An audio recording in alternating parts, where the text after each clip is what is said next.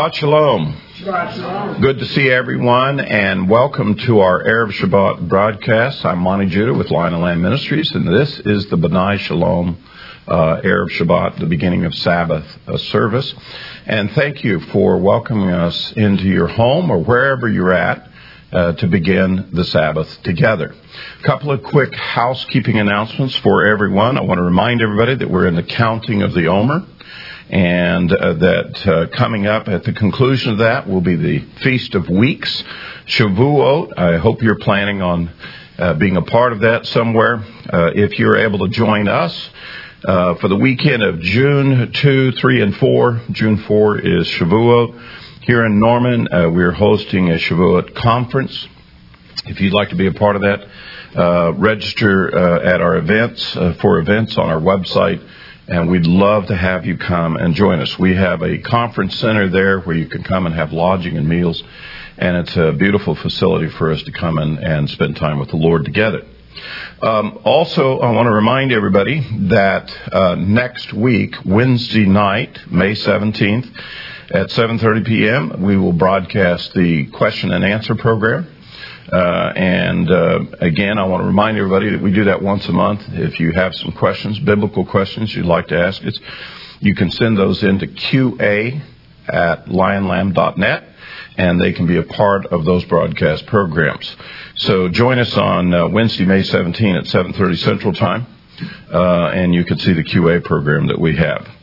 Uh, last week, Ephraim shared with you about um, Camp Yeshua coming up. This is our youth camp that we do every year. This year, we have a record number of teens and youth coming to the camp.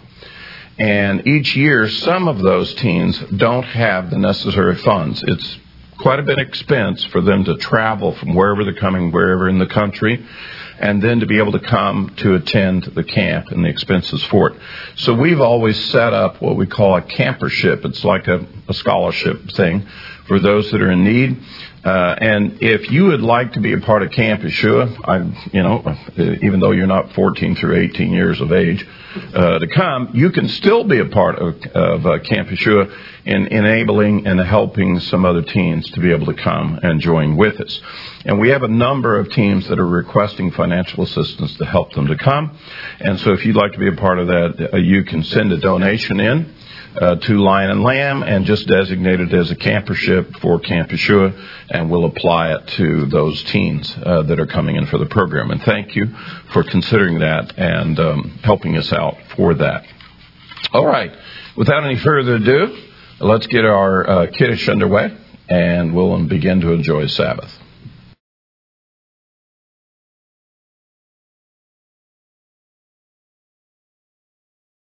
Join my family as we usher in the Sabbath.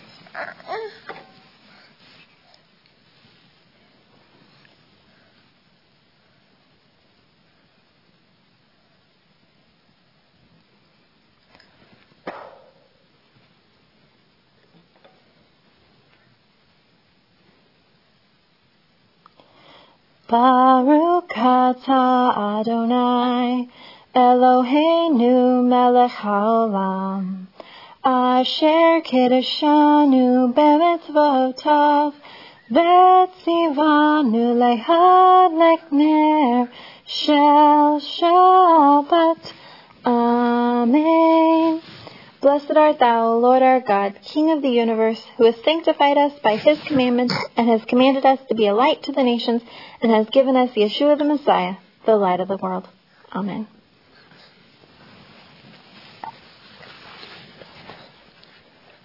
Bless the wine. Baruch Adonai, Eloheinu melech haolam, borei pri hagafen. Amen. Blessed art thou, Lord our God, King of the universe, who creates the fruit of the vine. Amen.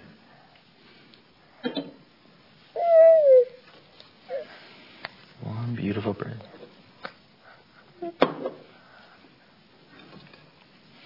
Hamotzi. Hamotzi lechem in haaretz. We give thanks to God for bread.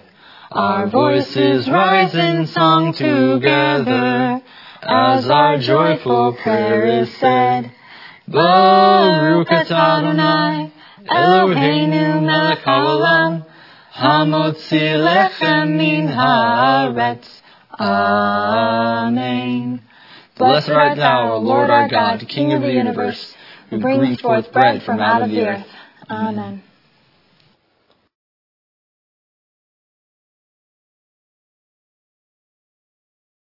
Let's bless our wives. Lord, thank you so much for blessing me with my wife. I pray that you bless her hands as she prepares our home and takes care of it throughout the week. Thank you for blessing her hands as she takes care of our child.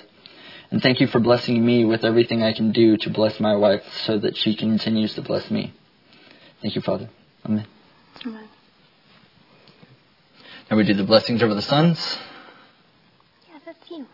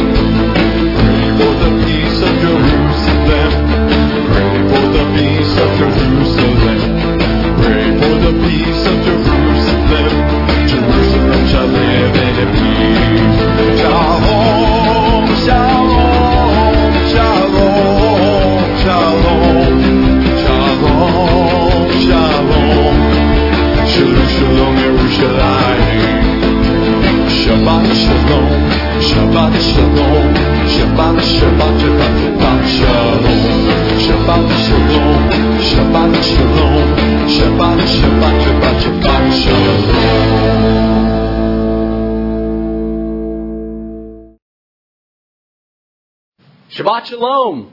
Shabbat Shalom. Shabbat Shalom. Please join our family as we welcome in the Sabbath.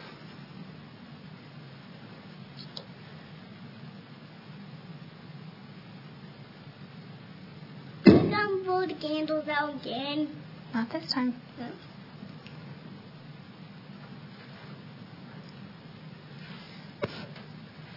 It's so smoky. Okay, you ready? Ready? Help uh-huh. mom. Ready? Baruch atah Adonai Eloheinu haolam Asher kiddushanu b'mitzvotav v'tzivanu l'chalik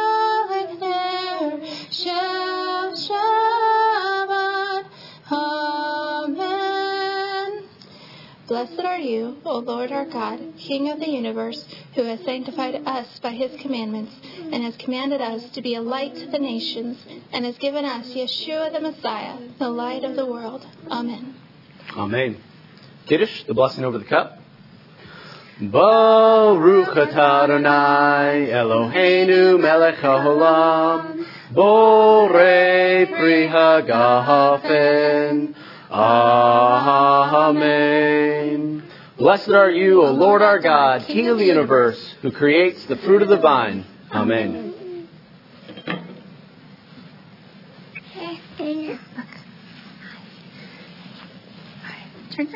Chamotzi, blessing over the bread. Hamotzi lechem min haaretz. We give thanks to God for bread. Our voices rise in song together as our joyful prayer is said. Baruch Adonai Eloheinu melech haolam hamotzi lechem min haaretz. Amen. Blessed art thou, O Lord our God, King of the universe, who brings forth bread from out of the earth.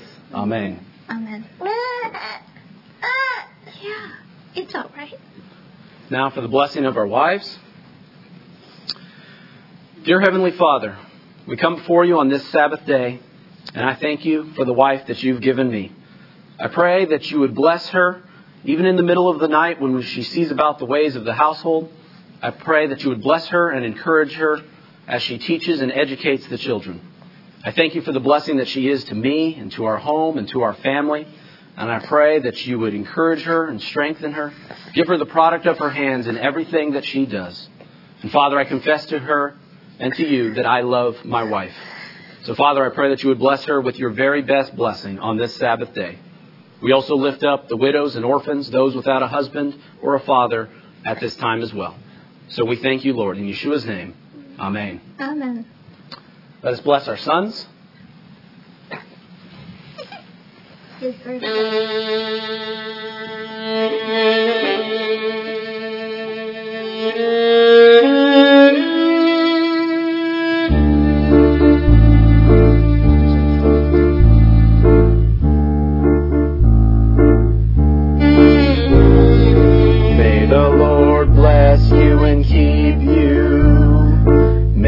cause his face to shine upon you. May he lift up his countenance and grant you peace. May you be as Ephraim and Manasseh. May the Lord with you ever be. May he bring you home unto the land prepared for thee. May God bless you and grant you long life.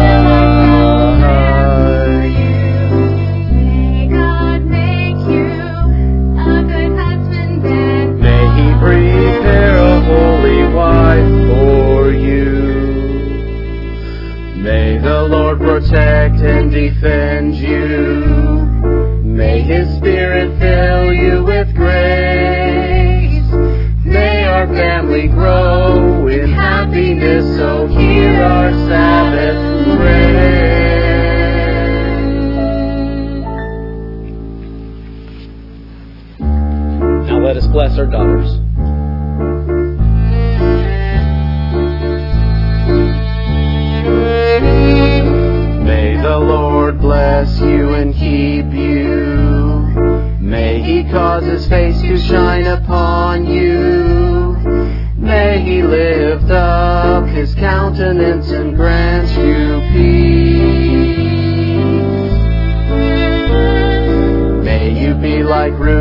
like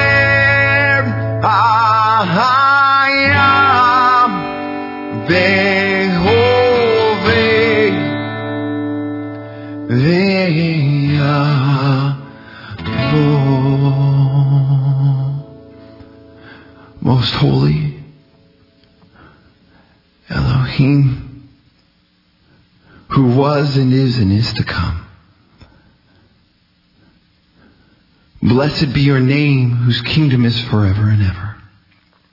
Yeshua the Messiah, He is Lord. Amen. Shabbat Shalom. If you would, open your scriptures to the book of Leviticus, to chapter 21. And as you are opening the scriptures there, let me do the blessing before the Torah. Baruch atah Adonai Eloheinu melech haolam asher barak mikol ha'amim v'natan lanu et Torato Baruch atah Adonai nonten ha'torah ha'amen Blessed are you, O Lord our God, King of the universe, who has chosen us from among all peoples and has given us your Torah. Blessed are you, O Lord, giver of the Torah. Amen. Our Torah portion for this week is entitled Emor, which comes from the first phrase of chapter 21 of Leviticus, where it says, The Lord said to Moses, Speak to the priests, the sons of Aaron, and say to them. The word speak or say is the word Emor. This is in contrast to the word command. We had a previous Torah portion entitled Tzav, which meant to command. Our Torah portion extends from chapter 21 through 24, and in fact, you can see an example here at the start of Leviticus chapter 24, where the Lord says to Moses, Command the children of Israel to bring pure oil. And so we're ta- we have this opportunity here to compare these two different ways of speaking. That word command, tzav, what it is, is that's made up of two Hebrew letters, a tzadeh and a vav. The tzadeh is a fish hook, and the and the vav is a nail. And when you command something, there's almost there's an abrasive nature to it, but it's something that has to be done. Something uh, to to catch a fish, you have got to put a hook in that fish's mouth. To attach something, it has to be nailed to something. And when you command something to take place, it's essential that it is done, and it sometimes has to be done in a in an abrasive way. In fact, when we talk about those commands, when, when it says for Moses to command the children of Israel, it has to do with the bringing of the burnt offering. It has to do with the bringing of the oil for the menorah. These things that are perpetual statutes in the tabernacle. These things that must go on continually that God commands the children of Israel to do. So, by contrast, what, it is, what is it to say or to speak to the children of Israel? Well, that Hebrew word, Emor, is made up of three Hebrew letters an aleph, which means strength, a mem, which often means waters, and then resh, which means head. And so, what one has always said is that when you speak something, it's the strength of the head waters. And when you hear that, you might think of a river, so to speak. When you go to a river, and even the greatest rivers in the world, whether it be the Nile, the Jordan, the Mississippi River, the Colorado River, wherever you go, if you were to ever go to the headwaters, you'd always be surprised because what you end up finding is a small spring. A small little trickle of water coming out of a rock or from, from just a small place. And it's not a big rushing wi- river. And these headwaters are always, it starts out small, but you know what the river looks like further down. It's a flowing river that provides life and does a great number of things and might have some strength to it. And so then when you talk about those headwaters, well, what is it? It's something small. It's something almost quiet, if you will. So if you're to speak something, and we all, we need to understand this when we speak to our brethren, speak to our families, that we do it in a soft way. Because when, even though something might come off as soft or humble, the Father has a way of for those words to become something strong later, that those will resonate into the future with those that you speak to. This is the nature of what it is to speak things and to, instead of commanding it to be the case, we instead speak it with a soft voice, but then God has the ability to make it become a great and powerful thing. This goes back to another word study that I always like to do, the word nefesh, which is soul, which that's made up of a noon, a pei, and a shin. And that middle letter pei means a mouth and to speak. And so every living soul has the ability to speak noon, life, or shin, destruction. So each of us have, who have a living soul, this is how we interact with the world. This is how we make an impact. And we all have the ability to speak things into existence. And all everything that we say has the ability to either speak life into someone or speak destruction, but it all begins with a small word. That's what it is we can study here with this word Emor. So, what is being spoken to the priests, to the um, to the sons of Aaron to do? We're still in the book of Leviticus. We're still in the process of learning these procedures of the tabernacle. And this passage and this one here in chapters 21 and 22 are directed toward Aaron and his sons. Now, I've said before that Um, the book of Leviticus has a stigma about it that it always is just a bunch of archaic Levitical commandments. But most of the passages of Leviticus are to the children of Israel, are to the common man, are to all of us to learn certain instructions. But here's one of the cases in which we're speaking to the sons of Aaron to for their conduct and how, how they are to act and operate and not defile themselves as priests to the Most High. So one of us, so we might often skip over this verse. Well, I'm not a priest, so why would I study this? However, there is a very practical application to this. The priests are intercessors between the people and God. They are the elect of God to represent Him, to perform the services of the tabernacle. One can look at anyone in an area or station of leadership whether that be a pastor of a church, whether that be a manager of an organization, and that you can draw principles out of these passages. This is conduct that is good for leaders and teachers and intercessors in the house of God.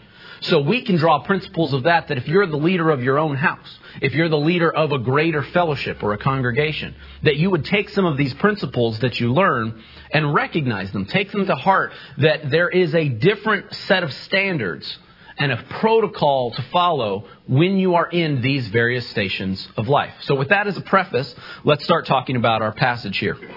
Here at chapter 21, speak to the priests, the sons of Aaron, and say to them, None shall defile themselves for the dead among his people, except for his relatives who are nearest to him, his mother, his father, his son, his daughter, or his brother, or his virgin sister who is near to him, who has no husband for her he may defile himself. Otherwise he shall not defile himself, being a chief man among the people, to profane himself. This is a uh, position of authority that he is to remain clean in all the processes that he does. However, we have stipulations here. If you come in contact with a dead person, you become unclean. For this priests, they are allowed to become unclean. They can defile themselves for the sake of their family members, their near of kin, their blood relative, that they can mourn proper, properly and appropriately with them, and that through the process he, they can become clean again and then can continue to perform the procedures. But they are to be mindful of not profaning themselves and not becoming unclean. It continues on. They shall not make a bald place on their heads, nor shall they shave the edges of their beard or make any cuttings in their flesh. This was a common procedure when one was to mourn or to lose a loved one, that this was the way they would either pull their hair out, shave their beards, or cause a cut in their flesh to mourn for the dead. They are to not do that especially. They shall be holy to their God, and not profane the name of their God. For they offer the offerings of the Lord made by fire and the bread of their God, therefore they shall be holy. They shall not take a wife who is a harlot or a defiled woman, nor shall they take a woman divorced from her husband, for the priest is holy to his God. They are to marry a godly woman, somebody who is holy, righteous, and not somebody who has maybe a reputation about them that one would look down upon. This is very common for a preacher, a, a pastor of a church, whatever it might be. If the wife of the pastor is uh, has a reputation, has something negative about them. It's very hard for that preacher to gain respect and to truly lead the people in a way because there's a distraction, if you will, uh, a distraction where you're you're maybe concentrated on. You look beyond the man and you only see possibly the sin of his wife or the sin of his daughter, maybe, which that passage continues on here, where it says, uh, the daughter of any priest, if she profanes herself by playing the harlot, she profanes her father. These are family members, near of kin to somebody who is a leader amongst the people, that these are things that are not to be distractions for somebody to do the service of the Lord to be a leader, to be an intercessor between the people and God, these are things to be mindful of. So whether so these being commandments for the priest, we can take this to heart. If you are in a position of leadership, you should be mindful of these things and who you choose to marry and who and and leading your household appropriately because you, if you become unclean, there is a different protocol. There is a different standard for these priests because of the position that God has put them in. So we have to be more mindful as leaders of congregations, fellowships, organizations. You have to be more mindful of your actions and how those reflect upon you. In verse 10, it continues on, even for the high priest, where it talks about the, ano- the anointing oil is upon their, his head. He's not to leave the sanctuary or not to uh, go out to the people. And he has to be even more careful with this that he can't even come into contact and defile himself for his father or his mother who's passed away. He's to remain even especially clean. And then for him to, who he is to marry, has to only be a virgin of his own people. For he can have a wife, but even a deeper, more specific stipulation for the kind of wife he's allowed to marry.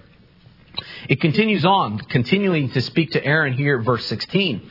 No man among your descendants, of the descendants of Aaron, in succeeding generations, who has any defect may approach to offer the bread of his God. For any man who has a defect shall not approach, a man blind or lame who has a marred face, or any limb too long, a man who has a broken foot or a broken hand, or is a hunchback or a dwarf, or a man who has a defect in his eye, or eczema, or a scab, or a eunuch. No man of the descendants of Aaron and the priest who has defect shall come near to make offerings to the fire to the Lord.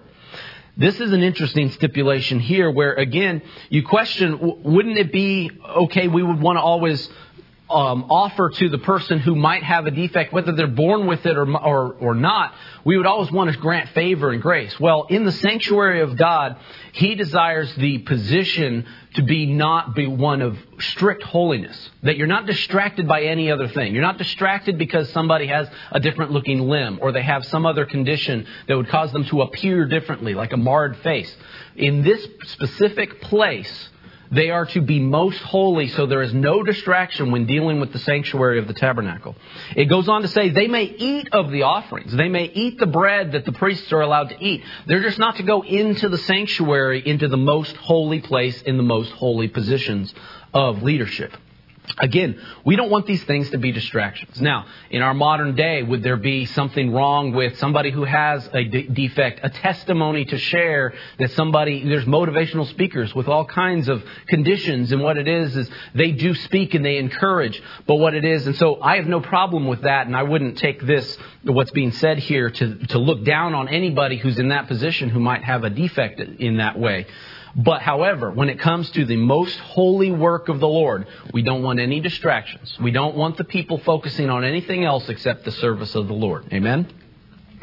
It goes on here at, verse, at chapter 22 where it talks about um, the sons of Aaron um, coming in to uh, worship before the Lord. Let me read here. Speak to Aaron and his sons that they separate themselves from the holy things of the children of Israel, that they do not profane my holy name, but what they dedicate to me, I am the Lord. Say to them, Whoever of your descendants throughout your generations goes near to the holy things which the children of Israel dedicate to the Lord, while he is un, while he has uncleanness upon him, that person shall be cut off from my presence. I am the Lord. Whenever a man, a descendant of Aaron, who is a leper or has a discharge, he shall not eat the holy offerings until he is clean. And it continues on on other various ways that one might be unclean. We just got done with a passage about a defect, something that uh, in a, somebody's body or their look, those things are not unclean. Remember, we talked about um, eczema or something in the passage about leprosy. Those things were not did not make somebody unclean. So chapter 22 now talks about what if somebody is unclean, as declared by Torah, that they are not to come into the presence of the Lord. They're not to eat of the offerings until they are made clean again. So if a son of Aaron developed, became a leper and became unclean, until he was cleansed, he could not do any of the service of the tabernacle. I do want to talk about something here. There's a Hebrew word when it says that for anyone who goes near to the holy things of the children of Israel. That Hebrew word there is karev which is made up of a kuf, a resh, and a bet. And that's a very interesting word, and my good friend Rico Cortes has a great teaching about encroachment, of not approaching the uh, holy things of the Lord in an unworthy manner. I love this word karev because the uh, Hebrew word Hebrew word picture is very interesting. The kuf, which means the back of a head, the resh, which means the head, and then you have the bet, which is the house. So what it is is to go near, and this is always done in a negative connotation. We do not want to go near to the holy things of the Lord in this way. So what is this way that you would do it? It's as if to approach the head of the house from behind, if you will. That Hebrew letter that talks about the back of the head. You don't want to approach the head of a house from behind. There's a protocol. There's a proper way to approach the head of a house. You go before him and you when you are an invited guest into the house of the Lord, and this is the whole this is the whole thing that we're continuing to talk about here, the service of the tabernacle is the house of God. That we are invited to come into the house of God, to worship him. We're invited to do uh, to give peace offerings and do business with the Lord. And so what we always want to do is we want to follow the proper protocol, the proper way of doing things. We don't come in the back door. The person who goes into the back door of someone's house is a thief. Is someone who sneaks in, who's somebody who is not an invited guest and is not permitted to be there. Someone who is an invited guest, you go to the front door. You're invited in. You're invited to a place to sit. And this is the whole thing that we've been talking about with this tabernacle. And this is the analogy that we can take and apply in our own lives. And we establish our house. When you invite someone to your house, you don't want them knocking at the back door. You want them knocking at the front door. When they approach, you want them to be clean. You want them to be dressed appropriate. And we've been spending a lot of time in the book of Leviticus talking about the children of Israel, what makes them clean, what makes them unclean. In the same way that you would not accept somebody coming into your home who is dirty, not dressed appropriately, covered in dirt. You do this with your own children that you don't come, you don't invite them to your dinner table until they've washed their hands. They've been playing in the mud and in the dirt, and you say, "No, you are not going to come to my table you are not going to join and be a part of this family until you have washed your hands and come and, or, and or have been made yourself appropriate to do the business of the household. In the same way that when you enter into someone's house, there's protocol, there is procedure. There are some people that prefer that you take off your shoes when you come into the door. They keep their carpet clean, and you you follow the protocol of the house, whatever has been established. You're invited to a table, and you have a place to sit. You don't go and immediately sit at the head of the table. You're showed where your place is to sit, and all of these things are appropriate. So you so there's two things in play here. One, the invited guest has to be clean, appropriate, holy, and ready to do business with the Lord. But then what we're talking about in our passage here is the servants of the house have to be clean, have to be appropriate. If you've been invited into someone's house and the servant of the house or the person who's coming and bringing your food, if you see their hands are dirty and unclean, covered in dirt, as they set your plate of food down in front of you, you would there would be an offense. There would be something like, wait a minute, did, did you wash your hands? Did you wash? If you pick up your spoon and it's not clean, or whatever else has been given to you or served, a glass that's a, a glass of water and it's dirty and it's fogged up, you're like, may I get a different glass? Is what you what you would say, and you would have this kind of mm, feeling. You'd go back with your wife, and on the drive home, you'd be like, we're not going back to that house. If there's an inappropriateness, if there's an uncleanness, if you will, in that house. This is what we're talking about here. When we're talking about the service of the tabernacle and we're talking about the cleanliness of the priests, is that everything in the house is in order. Everything. Not only from the guests being clean to come, but the servants of the house being clean and appropriate. The same thing if you were to go to someone's house, if they hadn't cleaned the restroom, if they hadn't straightened up the common areas of the house, and there's an appropriateness and a protocol. And when we're talking about approaching the holy things of the tabernacle, we're talking about the holy of holies, the most holy places. Those are the that's the private chamber of God. Where you're talking about the place where the Ark of the Covenant was. In the same way that an invited guest, if they walked in and immediately started walking toward your bedroom, where your private chamber is, there would be an offense. There would be something that is not appropriate taking place if someone were to go back into that private chamber. This is the same protocol that was in the tabernacle, and it's the same protocol we set up in our own houses. This is what all of these things mean. You can take this application if you really can associate the tabernacle, the Holy of Holies being someone's private bedchamber, the um, sanctuary being the place in which very the most holy business takes place, where there's no other distractions, where everything is in order and appropriate. And then when the meal is cooked, everyone is clean, the meat is clean, the food is clean, and everything is appropriate. If you study the tabernacle in this way, then the application to our personal lives becomes very clear and apparent. These are not passages to skip over and to glaze over, even though we're talking about the sons of Aaron and the priesthood that doesn't exist anymore physically as we sit here today. These are still applications we take to our own, in our own houses and in our own lives. It continues on talking about the various offerings that have to, that are accepted. That these offerings and the food I just mentioned, that the food that's served has to be clean, has to be appropriate. And any offering that was given, this couldn't, you couldn't bring a blind animal, an animal with a defect or that had a broken leg or had scabs and scars or, or something like that. That the bull or the lamb or whatever was being offered had to be clean, appropriate. In the same way that a food being served has to be done with, you don't, you don't serve guests food that is expired, that is something wrong with it, or it was. In fact, you know, you get meat on sale sometimes, and it's you know, a little bit old. Maybe it's starting to turn brown. It's not as pink as it was. It doesn't look as good. You know, it's it's still okay to eat in your own house. That's okay, but that's not what you serve guests. That's not what you would bring to the Lord as an offering before Him. And He concludes all of this here at verse 31 of chapter 22. Therefore, you shall keep my commandments and perform them. I am the Lord. You shall not profane my holy name, but I will be hallowed among the children of Israel. I am the Lord who sanctifies you, who brought you out of the land of Egypt to be your God. I am the Lord. Amen and amen. Now that we have our house in order, now that the servants are clean, now that the guests are clean, now what do we do? What is the time that now once all of these things are appropriate, then what how would you do this in your own home? Well, if the house is clean, if the servants are trained, the dishes are clean, the food is ready and prepared, guests are that we invite are clean and ready, well then what you do? Well then you have a party. Then you have a feast. Then you have something that a reason to invite the person in. And here now, beginning at Leviticus 23, we have exactly that. We have the listing of the seven feasts to the Lord, God's appointed times. Aspects of these things have been discussed in other parts of Scripture. In Exodus, we learned about uh, the Passover and we learned about some of these other feasts and sacrifices that are appropriate at various times. But here we now talk about the appointed times in which now these are the times to meet with God. Once the house is in order, once the servants are trained, once the people are ready, it's now time to do business. It's time to have a party. It's time to be with the Lord, be in the presence. So that's why we have the appointed times. In Leviticus 23, it begins with the Sabbath.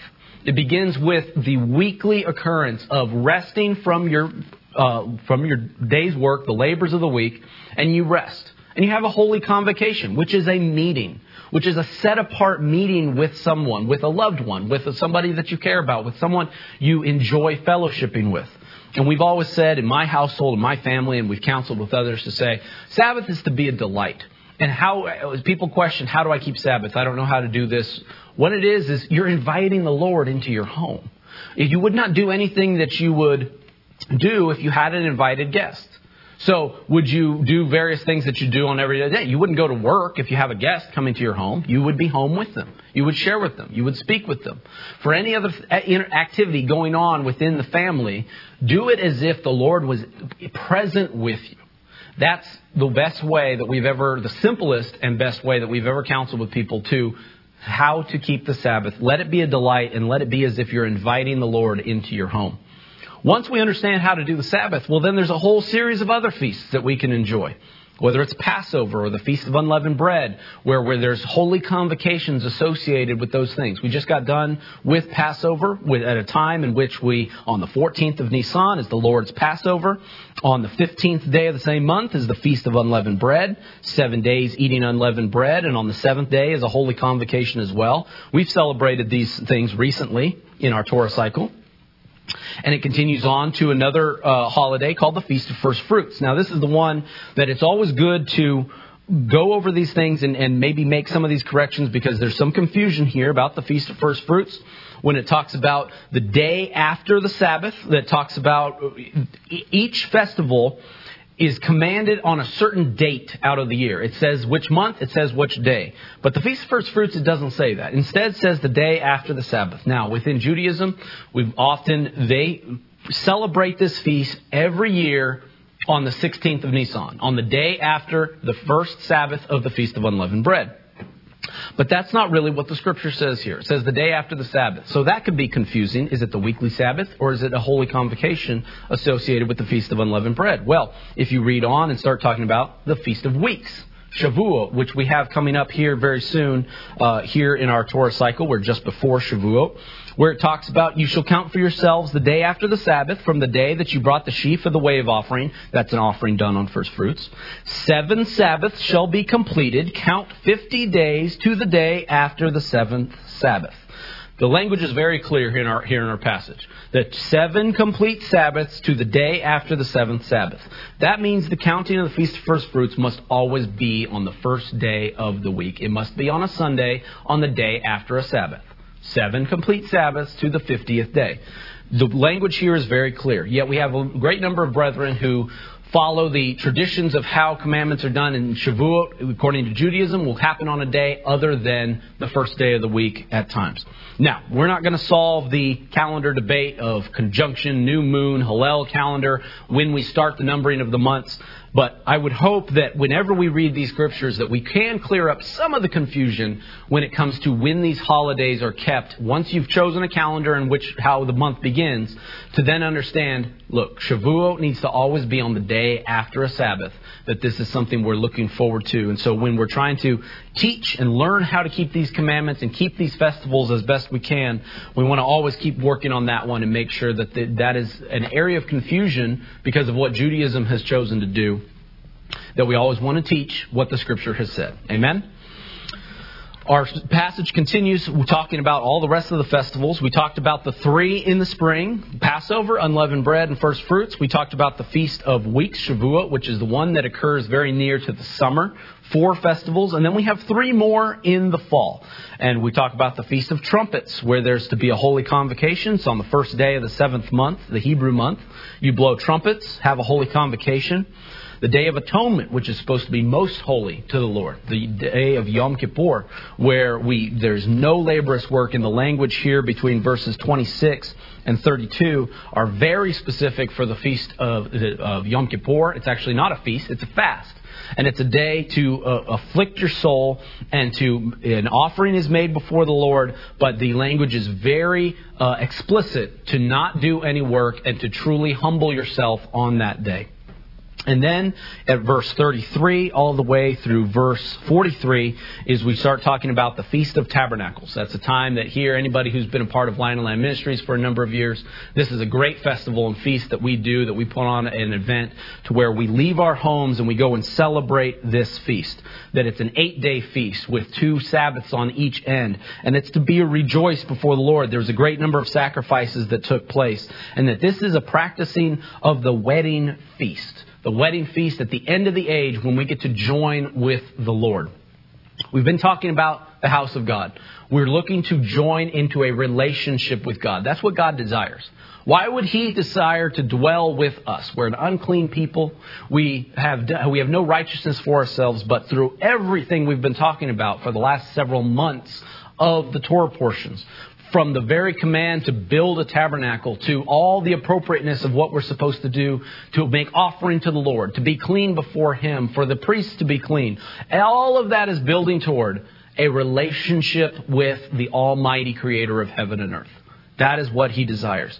All of these things are all processes and procedures forming a single covenant with God between us and Him, all culminating with the fact that the Feast of Tabernacles, the last of the commanded feasts, which those that have done prophecy study believe it's the first feast we'll celebrate in the kingdom, that it will be a great wedding feast. The sukkah of the Feast of Tabernacles is the chuppah of the wedding feast at the end of the age, when we will form a temporary dwelling and build a house for the first time of that first relationship between us and God. What a momentous occasion that will be. And that is what we're doing here. Whenever we celebrate these holidays, we celebrate these feasts, we're practicing. We're practicing to dwell with the Lord. We're practicing to have these great engagements and these great um, times together. Holidays of rejoicing, festivals, every time your family gets together and you just enjoy each other's company. That's what we're working toward. God has prescribed a way for us to do that with the Almighty Creator of heaven and earth. We enjoy those things in our own personal lives with our own family members. Imagine how much greater it is to celebrate those wonderful, joyous times with family with the Almighty Creator, the person who breathed life into you, the being who created everything for your life to enjoy. Wouldn't you want to say thank you to Him?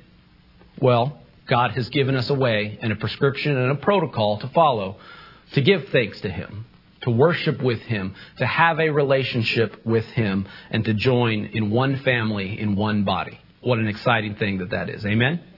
Heavenly, let's pray. Heavenly Father, we come before you on this Sabbath day. We thank you, Lord, for your teaching, your instruction. We thank you for the Torah portion of Emor. And we thank you for uh, giving us a way and a protocol and a procedure to dwell with you, to call you our Heavenly Father, for you to look down with love and kindness the way a father looks down on his children. Father, I pray we continue to learn to be clean and holy before you. For those that are servants in your house, Father, I pray that we would continue to keep ourselves clean and holy and appropriate to serve you and to be that intercessor between you and the people. Lord, let there be no distraction in our homes and in our families.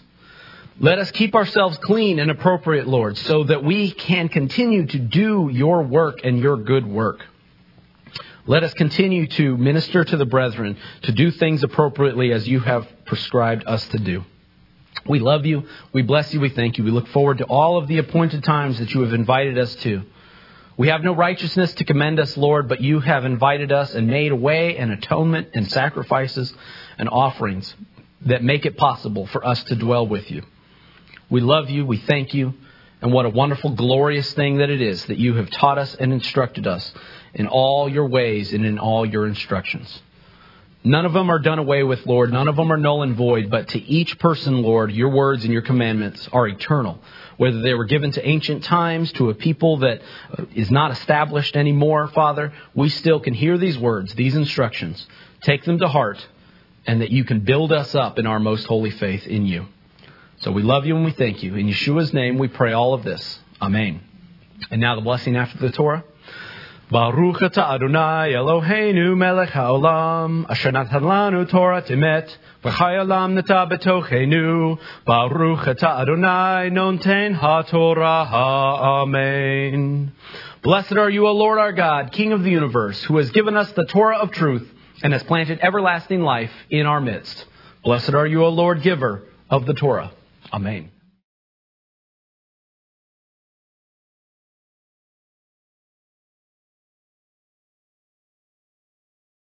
Shabbat Shalom. Um, if you have your Bibles, uh, please turn to the prophet Ezekiel to chapter 44. And our Haftorah portion for this Shabbat, Emor, is begins at verse 15. It goes all the way to the end of the chapter, and our portion is just 16 verses. Now, I have approximately 30 minutes or so to share with you, and so I'm probably going to be taking like two minutes for each verse, you know, so that we use the appropriate time. This is the shortest Haftorah portion, I believe, in the entire set for the year. Um, and so as I was looking over it, I, I realized, I said, Lord, it's only going to take me two sentences to explain this whole thing. You know, because it's that short, that sweet, it's one particular topic. Uh, just to uh, go ahead, I'll just give you the quick teaching on the Haftorah portion. Um, uh, in Emor, one of the things that it's known for is explaining how God would like to be worshipped and he establishes the Sabbath, he establishes his festivals. The seven Levitical feasts are covered for us there. There's some explanation about the temple service and the worship. And the thing that ties this Haftorah into that is that this is speaking, uh, the whole end of the book of Ezekiel is talking about Ezekiel's temple. It's a very specific temple that he was given a vision of. We, we have not seen that temple yet. It's, we believe it's a future temple that will be built in the millennial kingdom when the Messiah has returned. And there's some specific instructions about how that temple will be managed and how it will be run. This portion that we have for the Haftorah portion is giving specific instructions to the Levitical priests and how they will conduct themselves uh, in this Ezekiel temple, in this in the millennial temple. And so it just gives some very specific uh, instructions to them. So you got to step back and you got to ask yourself, all right, so this is uh, some instructions to the Levites as to what they will do in the future millennial kingdom. What does that have to do with us? And how are we supposed to draw application for what it means to us now? Well, that's an interesting question. And that's part of the reason why I love to teach the Torah and the and the and the prophets. Because the way the scripture is given to us is it's given in a way that it builds natural questions. And if you'll allow yourself to ask some of those natural questions and pursue those questions when you're going through the study, that's how you discover and learn many new spiritual insights. You find yourself in a conversation with the Lord. So here we have this beautiful instruction for the priests for the future millennial temple. And so what does that have to do with us?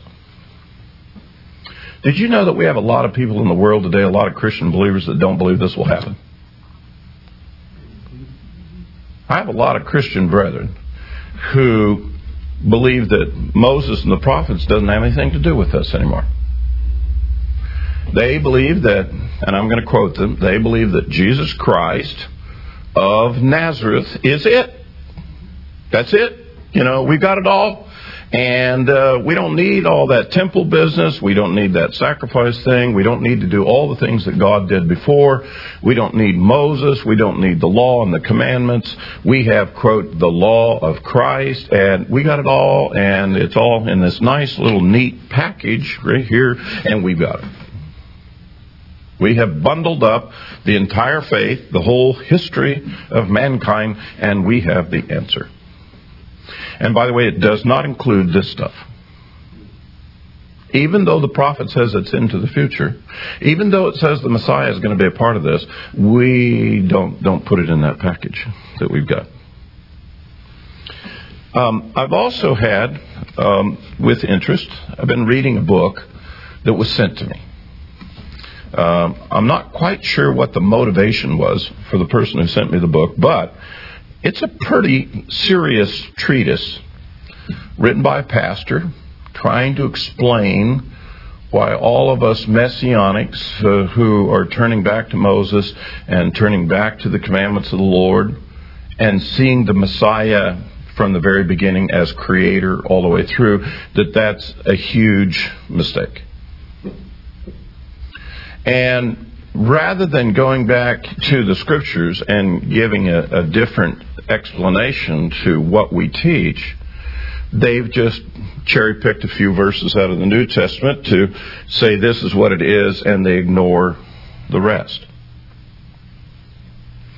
And as I was coming in, in preparation to teach this Haftorah portion, and saw the precision and, quite honestly, the shortness of this, uh, it, it struck me that, my goodness, we have a lot of people in the faith today, we call ourselves Christians, they flatly dismiss this and ignore this.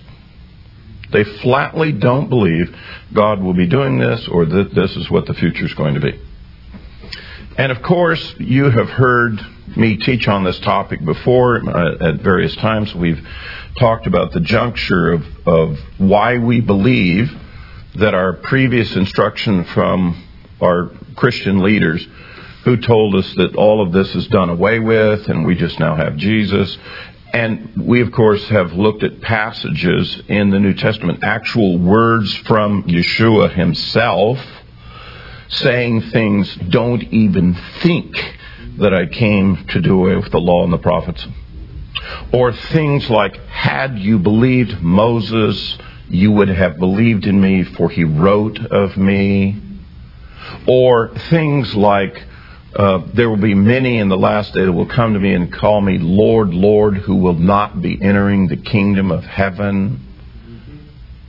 And they will make a defense that they've done a lot of religious and spiritual things, a lot of religious things like casting out demons in his name, doing miracles in his name, good works in his name. And then he will say, Depart from me, ye who are lawless.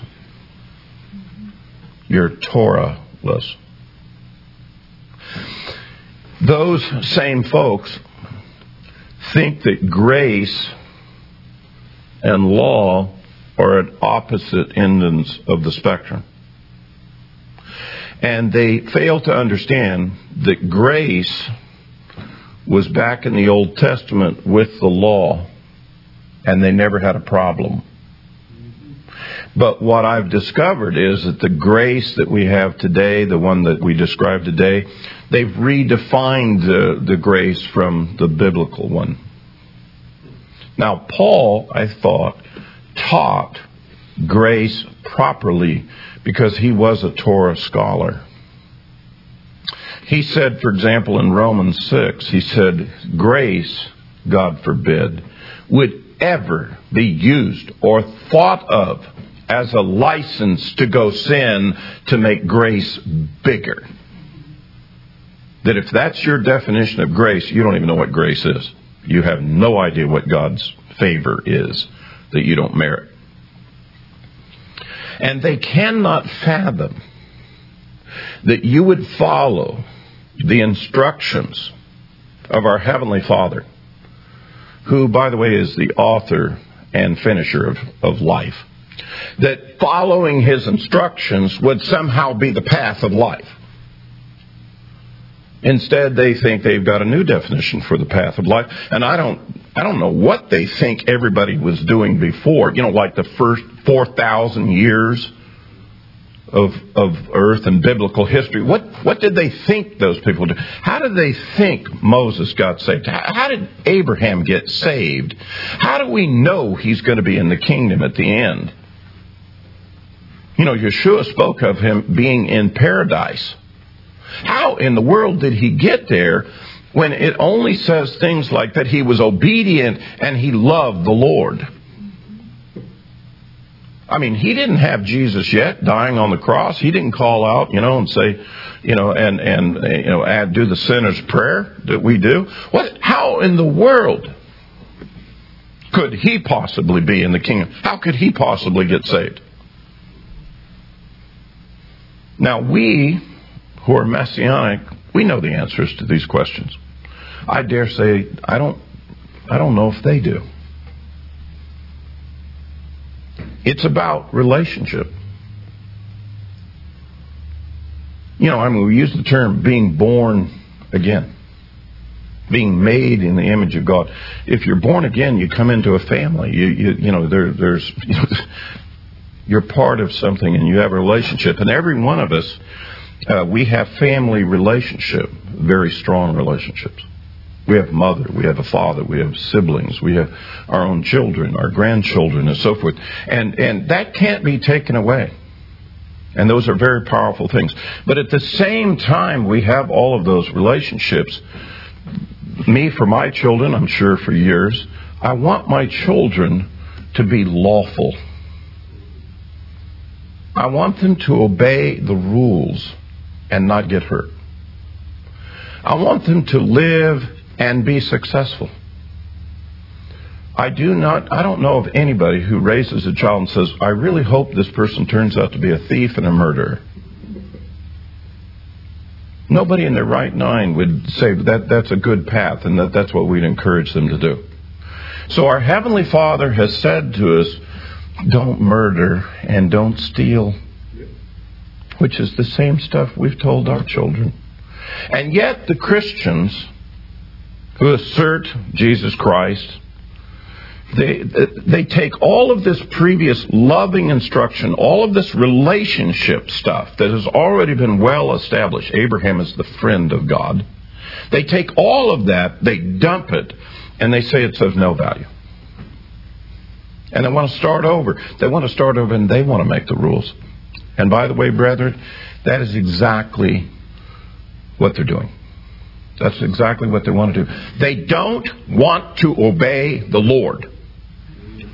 So, but they can't go around saying that.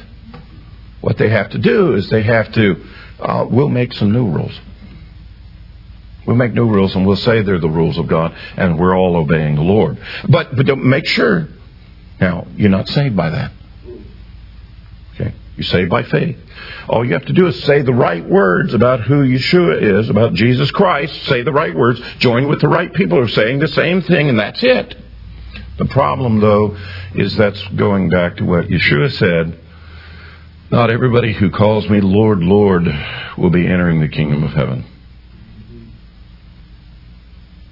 The people who don't enter the kingdom of heaven don't have a relationship with God. Why don't they have the relationship with God? Because every time God says something to them, they go, no.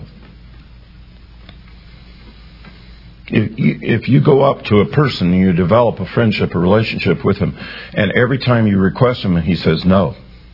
Every time you try to talk to him, I, I don't want to talk to you. I don't have anything to do with you. Now, now you can deal with me on my terms. You know, it's kind of one of those one-way relationships. I call them diode relationships. A diode is an electronic device that allows current to go one direction but not the other one. And so we have diode relationships. You know, people who say, under my terms, you can be my friend, but you have to do it my way. And by the way, it doesn't extend over to you. Um, I'll go to your house and party with you, but do, but you're not going to come to my house and um, you're not going to party with me. Whatever. You know, one way relationship. And when a person stands up and says, hey, all of these commandments in here, uh, we don't have to do these. And by the way, anybody that's doing them, you're wrong. Um, first of all, there's two things at stake. One, that is a person who's in rebellion against God, who's saying no to God. And secondly, they really don't know what this says. They really have no idea what, what the commandments really are. They're, they're actually arguing against things they've been told by other people before, or they've imagined in their heart uh, about what the instructions of the Lord are, and they, and they don't want to listen. And when the moment comes that they start reading words like here, in Ezekiel 44 about something that's going to be happening in the future and what the Lord's going to do, and this is how you'll come and worship the Lord in the millennial kingdom, they immediately reject it and say, no, that doesn't fit into my scenario. So I'm dismissing all of this. Whether it be a theological argument or just flat out, they ignore it. Whatever the case may be. But we, we receive these words. Now, we're not in the millennial kingdom yet. We're waiting on a day when God restores all things to himself, that there will be a day of reconciliation. We, that's our hope, our future. And as we remain here in our mortal frame, however many days that God may give to us, we walk before Him in relationship with Him, and part of our relationship is bound up in we do what He says.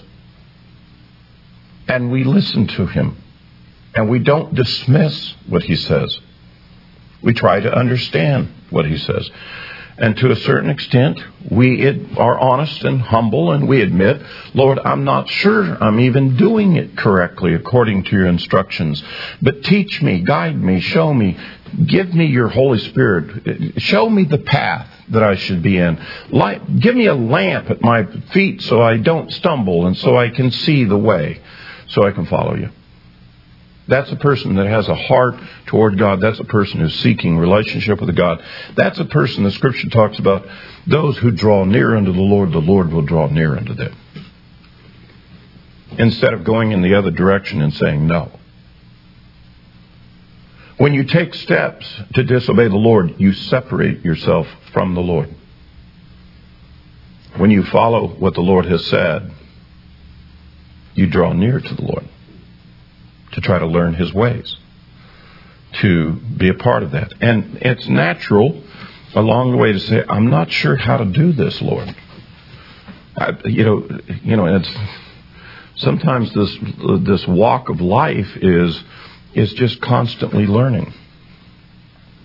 And as you go through the different stations of life, what you learned before, all it did was enable you to get to this new station, and you still have more new things to learn. Some people get to the point, though, in life, I don't want to learn anything new.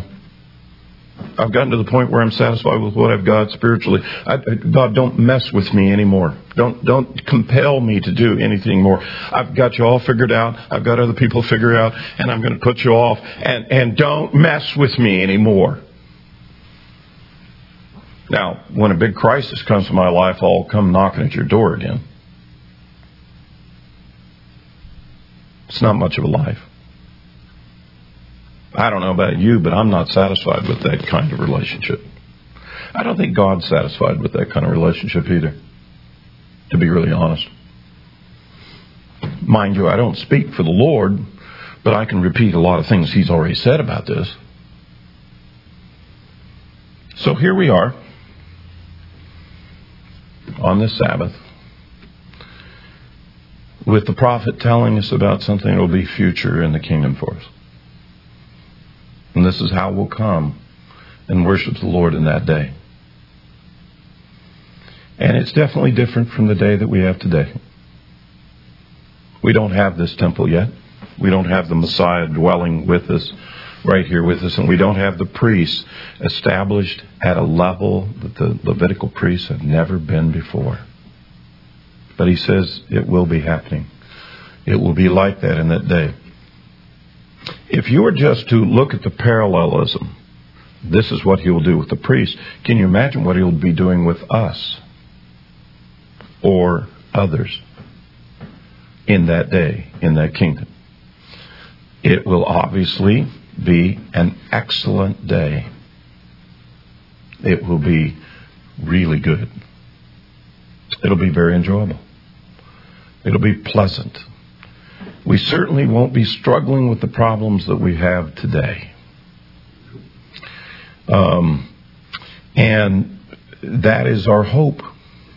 And the reason why we have that hope is because we're in a relationship and we have a reason for hope. And he's communicated to and told us what will be in the future. The good things that will be. To hang in there. To walk before him correctly and uprightly.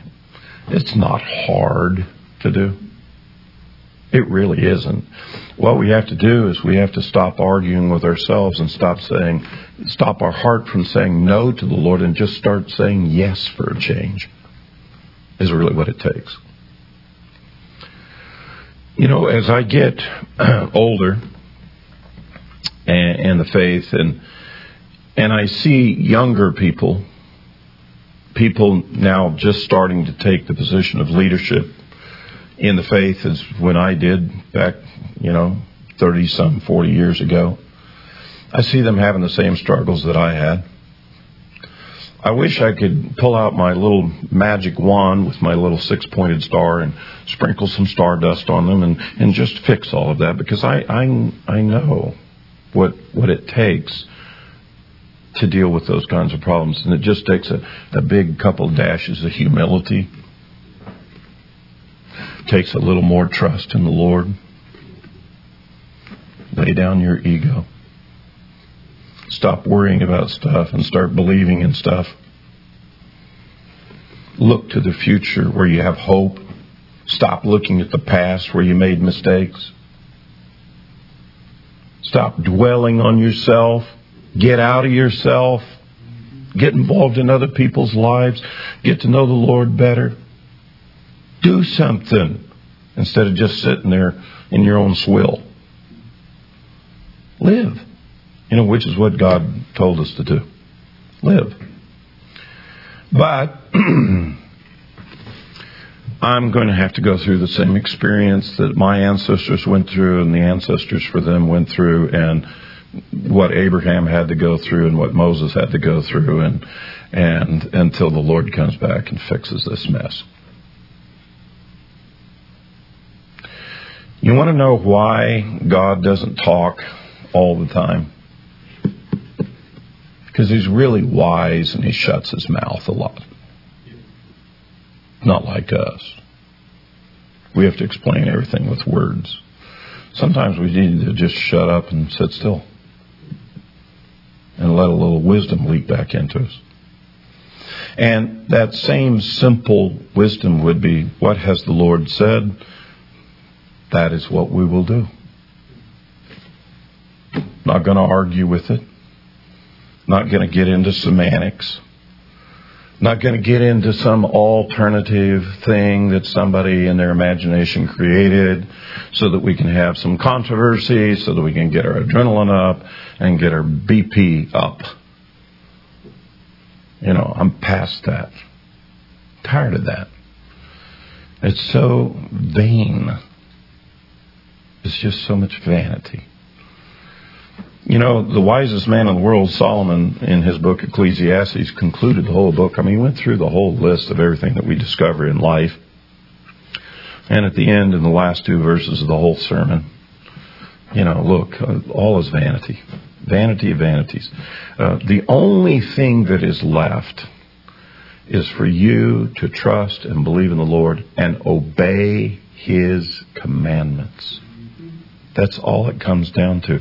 Yeshua didn't come and change that counsel. He came and made it possible for us to implement that counsel. Grace is so that you can obey. You don't obey to get grace. Grace enables you to obey.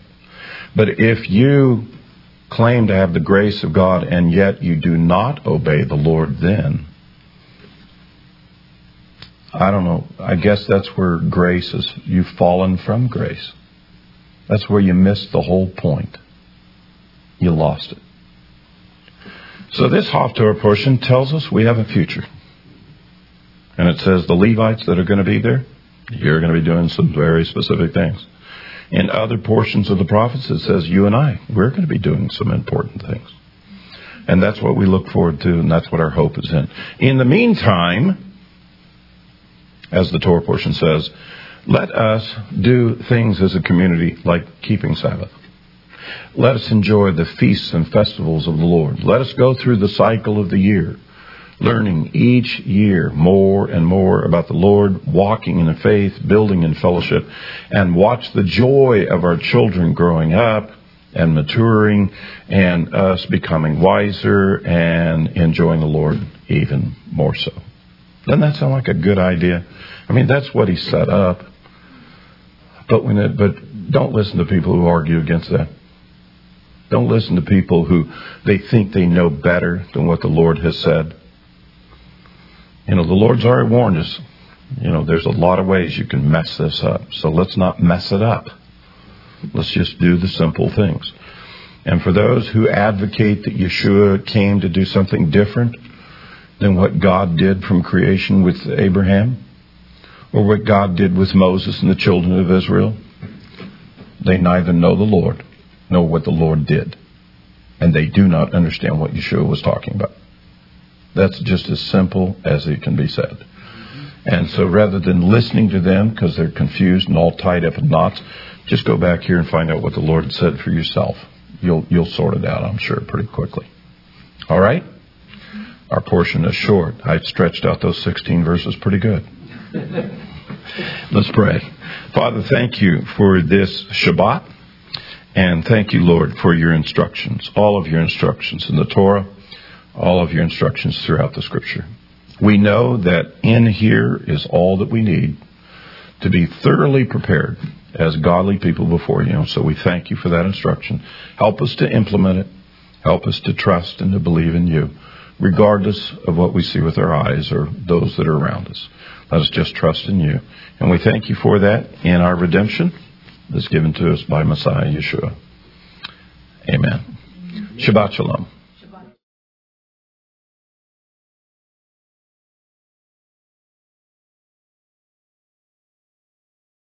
ये वरेशः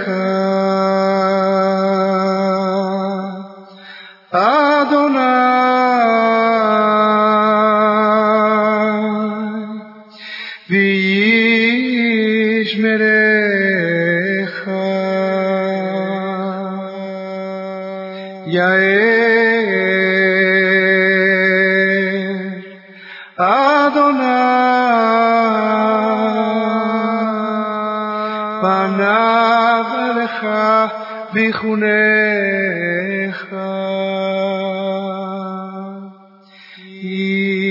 איסדונה פנה אליך. ואשם לך. לך שלום. May the Lord bless you and keep you. May the Lord make his face shine upon you and be gracious to you. May the Lord lift up his countenance upon you and give you shalom.